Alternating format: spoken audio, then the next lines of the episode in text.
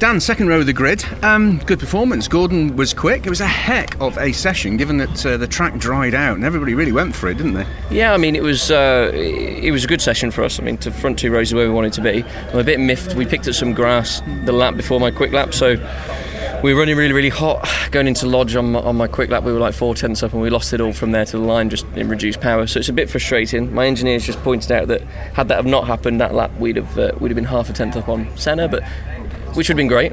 But it is what it is. Second row, I'm not going to gro- grovel about that. And uh, yeah, the two of us on the front two rows is great. Um, late tyre change. That was when you were going for that quick lap.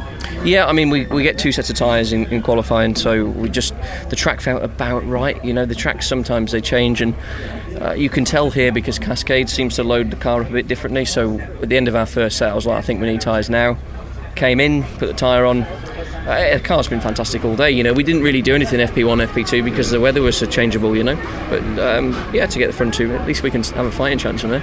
You've got to get down to P6 before you get a rear-wheel drive car, which was Adam Morgan carrying no ballast, obviously. So front-wheel drive lockout for the first uh, sort of five places, really, which makes for an interesting prospect tomorrow, doesn't it? Yeah, hundred percent. I mean, we've obviously got a bit of weight on as well. I think we're the we're the furthest placed car at the grid with.